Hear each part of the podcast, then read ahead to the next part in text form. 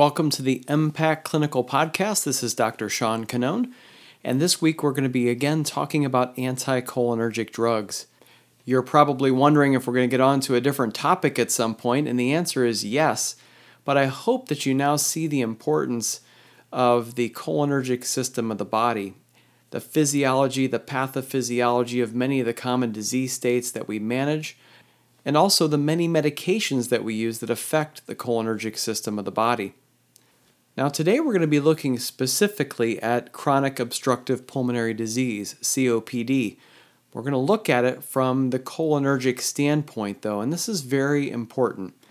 In previous episodes, we've talked about the normal physiology of the cholinergic parasympathetic nervous system and the impact and importance of acetylcholine activity throughout the body.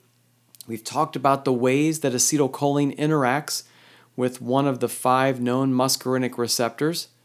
We've also talked about the dangers of anticholinergic side effects and the fact that many, many medications that we use all the time have some degree of anticholinergic activity and they create what is termed anticholinergic load or burden. We've also looked at the common adverse effects of anticholinergic drugs, which we remember with the phrase can't spit, can't see, can't poop, can't pee, can't think.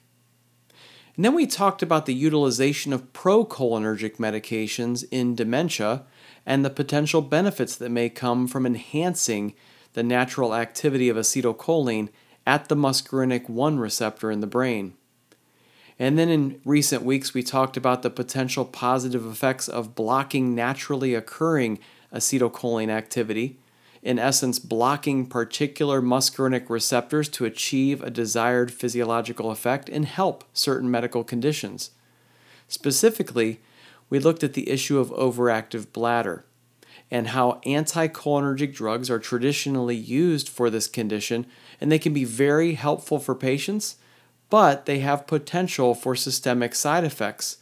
And we have to be very, very cautious in the way that we approach overactive bladder therapy. In this episode, we're going to talk about another very common place where anticholinergic drugs are used and are often considered an essential piece of the clinical management approach and that is in the realm of COPD. Now, as you know, COPD is a devastatingly significant but highly preventable clinical condition. COPD is one of the key focus diagnoses for payers and government agencies, so there's been an increased effort in recent years to emphasize smoking abstinence or cessation in our population. And additionally, global guidelines for the management of COPD have been created and updated and improved clinical care and outcomes have been incentivized through shared savings programs and readmission penalties in this increasingly value based healthcare system. Now, in this episode, we're going to focus on COPD itself, giving some background information, statistics, and updates on management guidelines.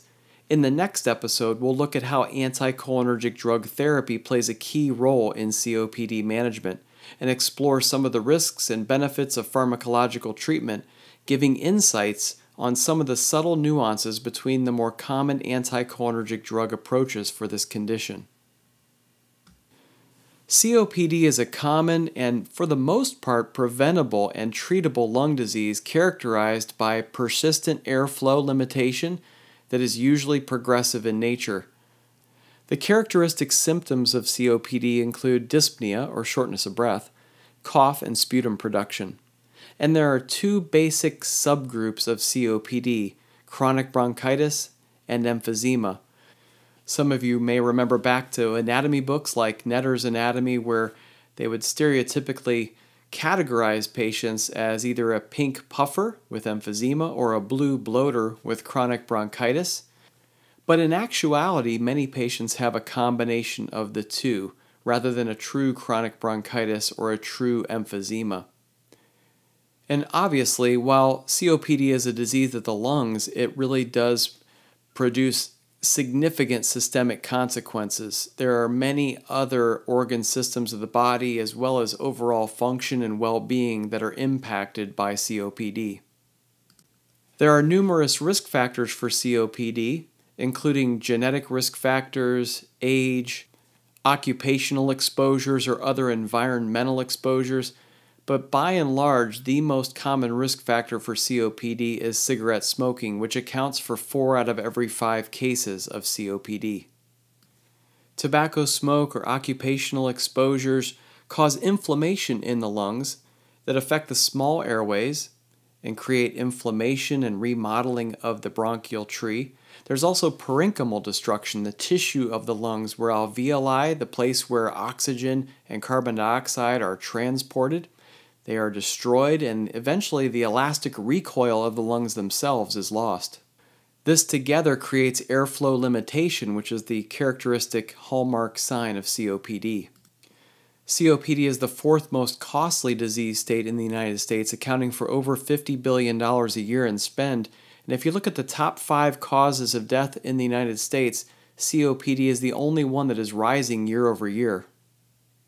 It's currently estimated that around 12 million people are diagnosed with COPD in the US, but there are at least 12 million more that are undiagnosed but have the condition.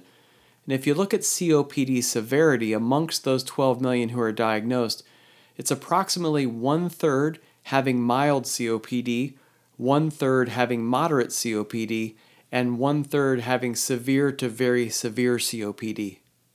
So that means 4 million patients with severe to very severe COPD that's been diagnosed, and within that 4 million, about three fourths have chronic bronchitis type COPD. Now, of that over $50 billion in annual spend, $30 billion comes from direct costs for COPD. 68% of that is coming from hospital admissions, 22% coming from outpatient visits, and only 8% coming from prescribed drugs. One of the things that's really problematic in the US right now is that, yes, we're trying to reduce the risk of hospitalizations and ED utilization, but we have not done a very good job as a medical community at treating people to the standard of care with medications. We often feel that they're the difficult part to navigate from an expense standpoint, but in the vast pie scheme of COPD, they are a very, very small player. Now, we all know that hospital readmissions are a very common thing in COPD, and that's why they're being targeted so aggressively by payers and by the government. And to give you an idea of how significant it is, there's a study that was done in Spain which showed that 30 day readmission rates for COPD are 16%. And as you push out even to one year, the rates go up to nearly 60% for readmissions. So we know that COPD is a significant issue. We know that it leads to very poor quality of life, to high healthcare costs. We know that it's a preventable condition that if we can just convince the population to abstain from cigarette smoking, convince those who have been smoking for years to stop, that we can really make a difference in the realm of COPD here in the US. But in the meantime, we think about the management of COPD. Because many of our patients coming to us have this diagnosis, they're fairly far along in their condition, and now it's up to us to really try to get them treated to the standard of care, help them symptomatically, reduce their risk of exacerbations, and ultimately reduce their risk of unnecessary healthcare utilization. And this is where the GOLD guidelines come in. It's actually called the GOLD Report, stands for Global Strategy for Diagnosis, Management, and Prevention of COPD. And again, this is a global set of guidelines that really help us to understand how to risk stratify patients with COPD and how our therapy should be guided based on that individual assessment of the patient. If you've never had a chance to look at the GOLD report, I'd encourage you to do that. This podcast will not replace kind of a full in depth review of the GOLD guidelines, but I want to touch on some very practical, pertinent principles to keep in mind as we approach our patients with COPD. First, it's important to know that GOLD delineates between airflow limitation on one side and symptoms and risk of exacerbations on the other. So let me just explain that a bit.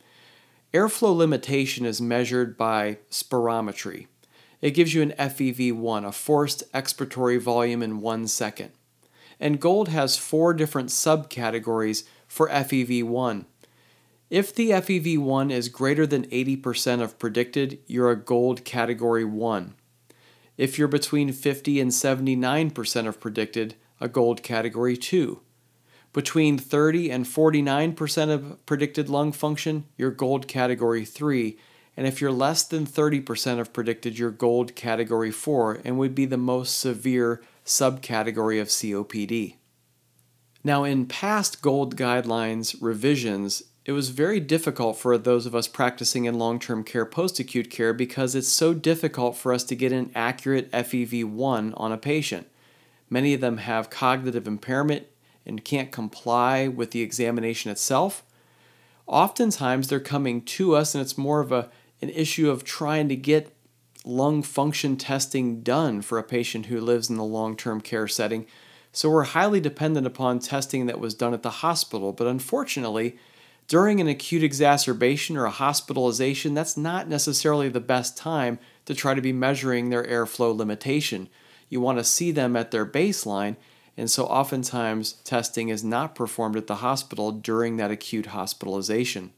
But thankfully, when the GOLD guidelines were updated in 2017, they pulled airflow limitation out of the equation, so to speak, and now we have in front of us an assessment tool which takes into account symptoms of COPD and risk of exacerbations to help us stratify our patients based on symptoms and risk patients are essentially grouped into one of four categories A, B, C, or D.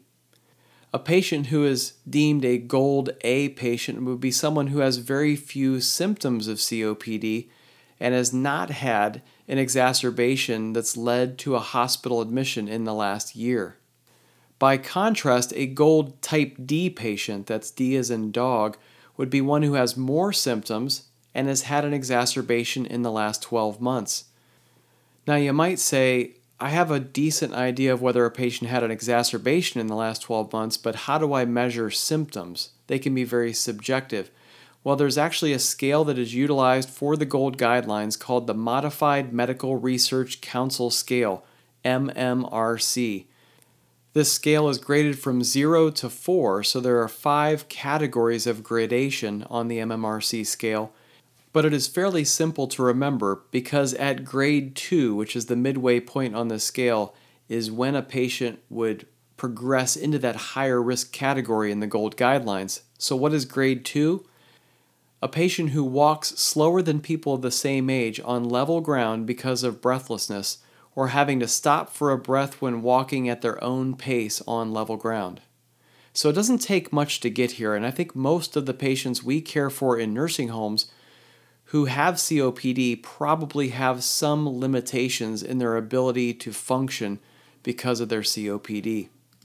So, just to summarize the GOLD guidelines at a very high level, it's important to see that there are essentially two things in view. One, reducing symptoms of COPD, and two, reducing the risk of exacerbations. Gold also helps us to think very objectively about the subgroup of COPD, what a particular patient is experiencing with regard to symptoms and exacerbation risk. And we know that as they move from an A type patient to a B type patient to a C to a D, that their risk for symptoms and exacerbations increases. And the corresponding treatments that are needed at each stage then become more and more pronounced. Well, there's a lot more to be said about COPD from a background and statistical standpoint, but I want to leave it at that.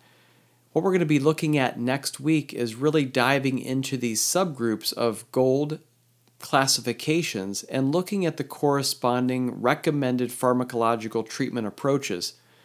Just to give you an idea of where we're headed, there are basically five categorizations of COPD medications, and they're easiest remembered a, B, C, D, and other. There are A, anticholinergic drugs, B, beta agonists, C, corticosteroids, D, Daliresp, and E, others, which would include the methylxanthines like theophylline or aminophylline, which are not used much anymore because of toxicity issues. Daliresp is a very interesting drug. It's a PDE4 inhibitor that goes by the generic name roflumilast. We'll spend some time talking about this medication just so you're aware of it and understand the potential benefit and side effect profile of the med, but for the most part, we're going to focus our attention on the ABCs, the anticholinergics, beta agonists, and corticosteroids, with a main emphasis on anticholinergics to keep in tune with our series. The takeaway from this week, and maybe the thing that you could do that would help the most before our conversation next time, is to take a look at the GOLD guidelines. Go online, research the global strategy for the diagnosis, management, and prevention of chronic obstructive pulmonary disease. Look for the update from 2017 and familiarize yourself with GOLD guidelines. It'll really help you to understand the approaches to COPD management and how to risk stratify patients and tailor our pharmacological approaches to their individualized disease presentation. With that, I wish you well and look forward to talking to you next time.